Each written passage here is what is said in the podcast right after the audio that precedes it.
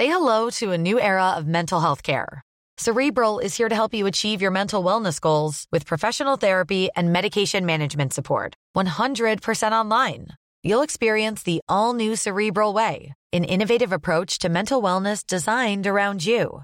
You'll get a personalized treatment plan from a therapist, prescriber, or both in a safe and judgment free space. Your cerebral therapist or prescriber will outline a customized plan with clear milestones along the way so you can get to feeling your best. With Cerebral, you're not alone in your mental health journey. We're here to empower you to live a fulfilling life. So take that first step towards a brighter future and sign up today at cerebral.com slash podcast and use code ACasts to get 15% off your first month. Offer only valid on monthly plans. Other exclusions may apply. Offer ends July 31st, 2024. See site for details. This episode of Politics Without the Boring Bits is sponsored by BT because BT means business. BT knows that businesses come in many shapes, sizes, and guises, from the person just starting out at their kitchen table to the biggest employer, which is why no matter what line of work you're in, they've got your back to help you succeed and do what you do best. No doubt connectivity is a must in Westminster, and it certainly helped us to get this episode created and distributed to you listening right now. BT already connects more than 1 million businesses and public sector organisations, offering secure and reliable connectivity. Nearly three quarters of people running a business or side hustle feel they couldn't do so without reliable broadband and mobile connectivity. That's why having connectivity you can count on is a must for business, whether it be facilitating multiple devices being connected at once or making team calls or guest Wi Fi access for customers. BT's connectivity helps keep you and your customers happy. Whatever your business, BT's got your back. Search BT's got your back. Hello, and welcome to Red Box, the politics podcast from The Times. I'm Matt Chorley. In this special episode, I'm going to try to get to the bottom of a question which has been bugging people in Westminster for some time. What is going on with the pound? Why does the value of sterling drop every time a minister says something about Brexit, which we think we've heard before. Who is making those decisions in the city? And how much attention do they really pay to every utterance of politicians here in Britain and around the world? I've hopped on the tube from Westminster to Bishopsgate and the offices of Henderson Global Investors. I'm here with Paul O'Connor, head of multi asset at Henderson. He and his team currently have £4.8 billion of assets under their watchful eye. Now, Paul, let's start at the very beginning. Treat me like an idiot if you will. We'll get on in a moment into the finer points of the rise and fall of sterling. But just explain to me what you do on a daily basis in this glorious glass building that we're in. Okay, I'm a fund manager. I run multi asset funds. And like all other fund managers, my job is ultimately about investing our client money in the financial markets and trying to get the best level of return we can for our clients, commensurate with the level of risk that clients want to take. So um, if you look at a house like Henderson here, you'll see we have all different types of funds. We have equity funds, which just invest in stocks and shares. We have bond funds, which just invest in government bonds. We have some regional specific funds um, that cater for different types of clients. Some clients might want a more targeted investment in small cap UK companies, or some will want a much broader global investment. The sort of funds I run invest in everything. So multi asset funds will invest in stocks and shares in bonds, government bonds, corporate bonds, currencies, commodities, and we're very global. So, talk me through what you do on a on a day to day basis. Okay. What do you, what do you, when you get in in the morning, what what does your day involve? A, a, normal day involves trying to understand, first of all, what's priced into markets, and we have a lot of markets to look at. You know, in my desk, we're obviously looking at all of the you know global markets, um, Asia, US, Europe, Japan. We're looking at all sorts of different assets. We're looking at the macro news to see, you know, what's evolving in terms of the data, what data have come out overnight. Um, we're looking at the, the, the, cross relationship between different markets. You know, if the if what currency moves here, it will tend to have implications for how other markets move. Increasingly, we're looking at political news as well. We're looking at sector news. So there's a huge amount of news to absorb, and our job is really to understand the extent to which the news that we're picking up each day affects our, our view upon the future, and hence. Uh, whether or not markets should be moving to price in a different world than the one we, we were we thought we were facing when we went to bed last night. So, if somebody comes to you as a customer and says, "I've got X number of pounds I want to invest," yeah. your job is always to maximise that, and you do that with a whole mixture of things. around the world because it's a multi-asset fund. And you, you obviously want to make sure that nothing's happened overnight, which is going to affect those, some of those investments. Yeah, th- that's right. And, and, and some of it is about managing risk. Yeah. It's about understanding where there might be frailties in the world or frailties in financial markets. And some of it is about um, picking up opportunity. You know, sometimes markets will go into panic. That can be a very attractive time to buy. Or sometimes we might feel that markets are underestimating some positive dynamic, you know, underestimating some pickup in macro momentum, and that can give you a positive um, upside. So, yeah, in, in, a sense, it's about it's about maximizing the return, but subject to an, you know an appropriate level of risk. And, and for example, on our desk, we we run different types of funds, each of which would have a, dis, a different risk mandate, and so clients would know if you were a cautious client, you would have the cautious fund, or if you were a client who had a higher a higher um, risk appetite and hence want it could expect to make a higher level of return, you take the higher risk fund. You gamble, but you win more potentially. Well, you, you, you invest more. you invest uh, you invest carefully, um, and it's you know it's well managed by professionals like us. And so, how much attention are you paying to what goes on in Westminster, or is going on in Westminster at the moment? Um, quite a lot, actually, um, and I'd say it's an interesting feature of the last years, I think we began to focus a lot on, on politics. I'd say if I went back to the post crisis markets, the post crisis markets were all about the central banks. You know, if, if, I, if I could have predicted one thing in you know the last five or six years, uh, if I could have been able to predict one thing, central bank behavior would have been the one thing to get right because central bank behavior totally drove markets. If I look back then throughout my whole career, and I've been doing this stuff for you know nearly 30 years, I'd say the last three decades, markets have been very driven by macro, by economic data, by the actions of the central banks, by perceptions of you know global growth, inflation, and interest rates. Politics has actually played quite a small part. You know, and I, I know in my career we'd stand around the TVs watching the budget. Um, it would have an impact on the markets for a few hours, and by the next day we'd be back looking at the economic data in the central banks. And I'd say politics has had very little impact on financial markets for most of the last three decades. I think the bigger picture was one of um, globalization and deregulation and liberalization. Sense, markets were liberalized and politicians got out of the way. I think 2016 was a very big punctuation mark in those trends. In fact, I would say it's a reverse of the trend. I'd say the pickup in political risk and market focus on politics that we saw in 2016, I don't think it's a blip. I think it's a start of a new regime. And I'd say going forward from here, politics is going to play a very central role in, in what markets, uh, in, in, the attention, you know, the things that we need to give attention to. I think going forward from here, we're going to need to think about the macro stuff, as we always did, what central banks were doing, but we're going to need to give quite a lot of our time to understanding what politicians are doing as well. So one of the um, striking things, and one of the things which certainly gets latched onto by uh, politicians and political journalists in Westminster try to make sense of what's happening is what's happened with the pound. So immediately after the Brexit result, the pound fell. Yes. And then at various points, we've had quite dramatic changes uh, around sort of key points where the Prime Minister said something or a minister has said something.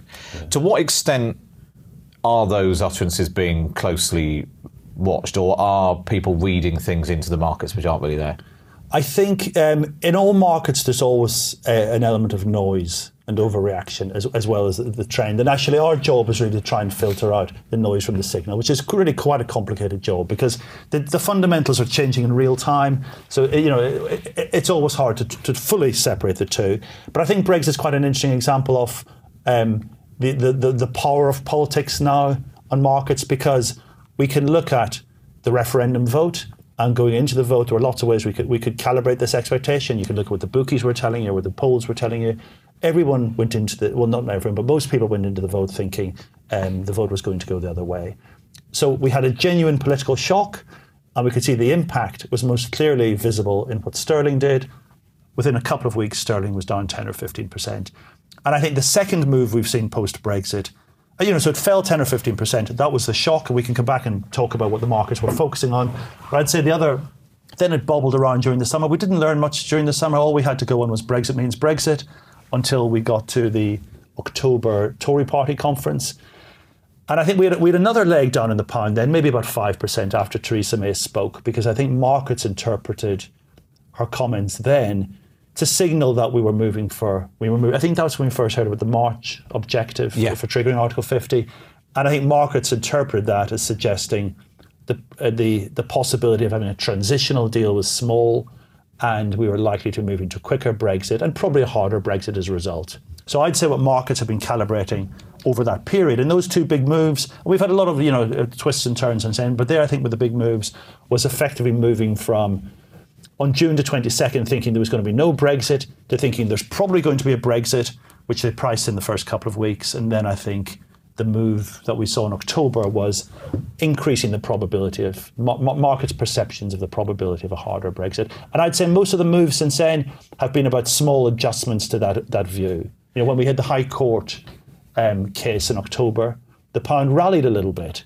Uh, sorry, in December, yeah. when the high, you know, the High Court said the government couldn't push on, the pound rallied a few percent because markets were then thinking there's a possibility that this will be delayed a bit and hence the probability of a soft Brexit went up a little bit, so the pound moved the other way. And you could say at the moment the pound is acting as a barometer of market perceptions of um, the sort of Brexit we're going to get. And I'd say right now it's priced for a fairly hard Brexit.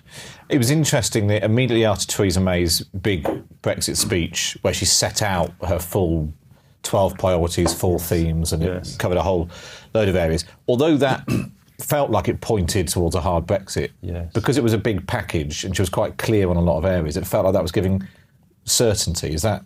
Is yes, I, I, I think so. And I think I think actually I, I think it was. I think there was quite a lot of information in that. We didn't really uh, learn a lot from. Um, the date of the vote until October. We learned a little bit then at the Tory Party conference. I think we learned a lot more then by the time we got to that, that more recent speech. I'd say, though, the market impact was quite small around that because, in a sense, she was just putting in the details that um, she was filling in the details of the message that she, would give very clearly at the Tory party conference. You know, I think if we compare the two, you'd say the spirit of the two and the direction she was pointing was very clear. It was just a little bit more granular. Well, so I don't think the message changed. I think it was yeah. just more. Clear. And it was, it was, sort of firming up assumptions that were already built in. That's right. Yeah. yeah. And then little things like when somebody like David Davis is at the dispatch box and he said. Uh, he might signal one way or the other about leaving the single market, and there there were perceptions of that of a reaction in the markets. Is that really the case? Um, I, I, can't remember that specific one, but I think there will be. I think what you will see here is the markets will be, um, and I think this is a change for markets. You know, I think if you, if you, if you spoke to currency traders or people like myself who, who take currency risk in, in our own multi-asset funds pre-Brexit, most of the things we thought about were, were, about growth and central banks and stuff. We didn't really care about politicians it didn't have much of an impact. I think here, because the political decisions are going to have such a big impact on the economy, I think we will be paying attention to what politicians say, if they matter. Yeah. You know, the, the, the, politicians who, are in control. So I think markets will constantly be recalibrating their expectation of you know what the economic future is, what sort of Brexit we're going to get, what impact it's going to have on um, on the economy. So, for example, there have been various discussions. I think David Davis might have made one of the uh, touch on this topic at one stage about a transitional deal. Mm. You know that that has kind of ebbed and flowed uh, uh, as a theme. I think that's a theme markets will be very sensitive to because I think the central case for markets at the moment is, I'd say the consensus central case is we're going to have a Brexit. Um, so we're going to trigger Article 50 around March. We'll be out of the EU um, two years after that. We're not really sure what kind of trade deal we're going to get. We're not really sure if there's going to be a meaningful transitional deal beyond that. I think there's some sort of belief that there'll be some sort of transition for the finance sector and some specific sector specific deals elsewhere. That's the central case. And I think any political news that might challenge any of those assumptions, whether positively or negatively, I think markets will react to. I think what markets won't react to is just people filling in the details of things we already know. I think yeah. if you take that as a central case, I think anything that points to a softer or harder Brexit, then that will probably move the pound and other financial markets as well. Hey, I'm Ryan Reynolds. Recently, I asked Mint Mobile's legal team if big wireless companies are allowed to raise prices due to inflation. They said yes. And then when I asked if raising prices technically violates those onerous two-year contracts, they said, "What the f*** are you talking about? You insane Hollywood ass." So to recap, we're cutting the price of Mint Unlimited from $30 a month to just $15 a month. Give it a try at mintmobile.com slash switch. $45 up front for three months plus taxes and fees. Promoting for new customers for limited time. Unlimited more than 40 gigabytes per month. Slows. Full terms at mintmobile.com. Introducing Wondersuite from Bluehost.com. Website creation is hard But now with Bluehost, you can answer a few simple questions about your business and get a unique WordPress website or store right away. From there, you can customize your design, colors, and content. And Bluehost automatically helps you get found in search engines like Google and Bing. From step-by-step guidance to suggested plugins, Bluehost makes WordPress wonderful for everyone. Go to bluehost.com/wondersuite. This episode of Politics Without the Boring Bits is brought to you by Luton Rising, owners of London Luton Airport, the UK's most socially impactful airport. Find out more at lutonrising.org.uk. D- Is the it's sort of strange because we end up talking about the markets like it's a person, but Yeah. you know, it's lots of people. You know, it is human beings ultimately. but the, is the sort of central view that the market view that Brexit is bad? I think um, the, the simplest way to answer it is if we looked at the consensus growth forecast for the UK before the referendum and after. What you see is, and the consensus forecast just takes up all the economists in the city and you know academics. There's maybe 20 or 30 of them. If you average their forecasts, on the 22nd of June, it, the, the forecast was for UK growth this year to be 2.2 percent. That's now down to 1.2, and the forecast for next year had been, been lowered as well. And I'd say, if we think of the growth impact, I think the markets markets are markets are pricing in a scenario fairly close to what the economists are telling you, which is that Brexit is going to subdue growth for the next few years, for a handful of years. It, the confidence is very limited on this Yeah. stuff, you know. But for the for the next few years, um, no one thinks the UK is going to plunge into recession, but nobody thinks that you know this is going to we're going to move this thing unnoticed. I think the the, the sense is that the uncertainty will erode corporate confidence a bit that uh, there will be some foreign direct investment that will leak away, or some companies might relocate a bit. There'll be a slowing in hiring and investment. So that will, that will erode the job market a little bit. And also that consumer confidence will be hit a little bit. First of all, because the job environment will deteriorate a little bit. It's more attritional than a big, you know, big one-off Big step, shock, big yeah. shock, yeah.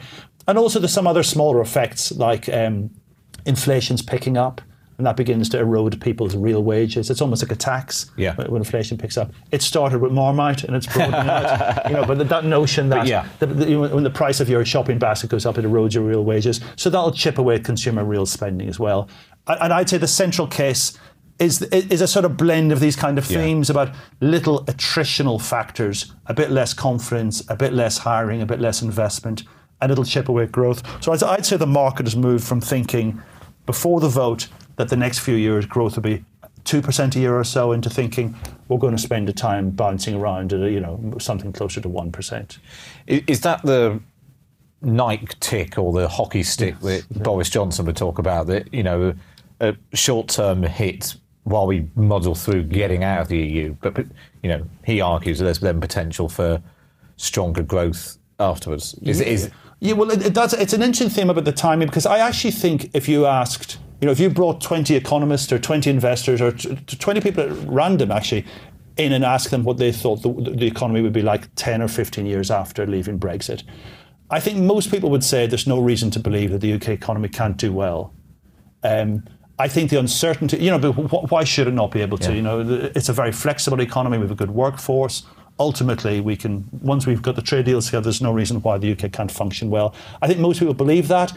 I think the uncertainty and the the the, the breadth of views is much more about what's year two, three, four, and five going to be like. Um, will we have a trade deal in year three, or will we on, will we on WTO? How's the city going to function? And I think that's where the concern is. I think that's where the uncertainty is. I think most people feel that, look, once we've got these trade deals sorted, whether it's in two years as the optimists think or 10 years as the pessimists think, once we've got those sorted, the economy will be, will be fine. I don't think there's much dispute about that. It's much more about what's year three, four, five going to be like. And I think that in turn is very much a function of what sort of trade deal we're going to get. And we know very little about that. how significant is it for you the, the politics of Brexit and what drove that? We're seeing that in America and France, potentially Germany, Holland. Presumably, that's something that you're constantly monitoring as well. It is, and I think in a way, if we look at what's behind, you know, what drove Brexit, what drove the election result in the states, um, what drove some of the you know some of the fringe movements that we're seeing gathering all around Europe. You know, in, in almost every country in Europe, you've got some fringe party from the extreme left or right, with you know anti anti-establishment parties Yeah. of different flavors. I think there are so, some common threads. I think one of them is about inequality. You know, this has been a fantastic three or four decades to be an investor. Um, but as we can see from a lot of the work that's been done in the last few years about, if you look at income distribution and um, wage distribution, we can see there's quite a lot of people who've been left behind by globalization. It's been a great time to be an investor. It's been a difficult time for lots of parts of, the, of the world. And I think we're seeing a whole swirl of different themes coalescing. You know, it's um, it's about anti-austerity, it's about inequality, it's in turn feeding into sort of populist anti-establishment movement, nationalisation, anti-globalisation. There's a whole swirl of these things coming together. I think the relevance for financial investors, though, is that these things are beginning to chip away at the establishment, and obviously we've seen that in a big way in the UK with the Brexit vote, a big surprise, big change. We've seen the same thing in the US, most energetically, and we, we've a long way to go till we really understand the full consequence of the new administration. And of course, it's there as a political risk in Europe as well. So I think um, the forces that give us Brexit and give us Trump are forces that seem that they've got some life to them. And I think these things will provide a lot of political energy for the next few years that are going to that are going to be things we need to really think about in the markets, in, just as we had to think a lot about Trump and Brexit. And I think even on those things, we're, we're, we're at the early stages of evaluating the impact of both of them. Because, I mean, particularly for you, if you're looking at things globally, you could isolate, you know, if Britain's having trouble because of getting through Brexit, you could look elsewhere. But actually, if these forces are playing out around the world as well, it's a it's a more widespread. Yeah, that's right. I, I, they're everywhere. It's not just a UK Yeah. story. I mean, Brexit was obviously the big story of last Yeah. year. Well, until Trump came. but you know, there, there are also interactions of these things. You know, we think there will be geopolitical ramifications of the new administration in the states. You know, who knows what the trade implications are going to be of Trump's policy. Who knows what the relations between China and the US will be like? So I think there'll be secondary consequences as well. And that's why I think, you know, this notion that politics is back in a big way for financial investors. I, I, I think it's a very, you know, I think it's a, it's an opinion that's based on quite a lot of observations. It's not just about Brexit. Yeah, yeah, it's around the world. And it, you, you touched on it, the, this idea of inequality and, uh, you know, the people who felt left behind and they were. Um, they were seen as being responsible in part for the Brexit vote, but also the Donald Trump result. There's a lot of thinking going on in Westminster about that, and politicians feeling uh, a bit under fire for being out of touch, liberal elite, and all that. Is that is there a similar feeling in the city? I think I think everybody recognises that when you when you step back and look at the big picture, um, that you can see that a significant popul- a significant part of the population in, in the US and particularly in the UK, probably the most liberalised economies, have actually suffered most. Um, and I think there's a recognition that things are going to change politically and economically as well. And I think one interesting um, manifestation of the change that we're already seeing taking place is in fiscal policy. You know, if we'd had this conversation a year ago, we'd have we'd have spoken about um, there's going to be more austerity that's planned in the UK. You know, George Osborne had that in his budget. There was more austerity planned in the US. Austerity was still taking place in Europe.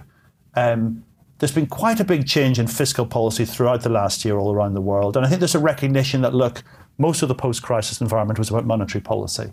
You know, QE, cutting interest rates. That was great for markets. It didn't do an awful lot for the man in the street. I think we've exhausted monetary policy. And I think one of the side effects of monetary policy was it probably didn't help. It probably didn't do a lot for equality. You know, if you were an investor, you did very well out of it. If you were a low income worker, it didn't do an awful lot for you. I think fiscal policy and the move towards fiscal easing is the start of that balance beginning to get redressed. And it's quite interesting. If you look at low, if you look in the major economies, I think we had five years in a row of fiscal tightening. And last year was the first year we saw fiscal easing. I think in the UK we saw the austerity was scrapped. We've seen Trump coming in on the same ticket, talking about fiscal easing. We've seen a bit of the same in Japan and different parts of Europe as well. I think from a market perspective, that's one one sort of side effect of these movements is we're probably going to see a bit more fiscal easing, which will be one tool I think governments will use to begin to redress the balance. But I have a feeling when you look at the numbers, this, where we're starting from, that there's a fair bit more to do in that regard. Uh, Paul, it's so interesting. Thank you so much for uh, talking us through that. As ever, you can subscribe to the podcast on iTunes on your Android device and sign up to my morning email briefing at thetimes.co.uk forward slash red box. Uh, but for now, for me, Matt Chorley and Paul O'Connor, it's goodbye.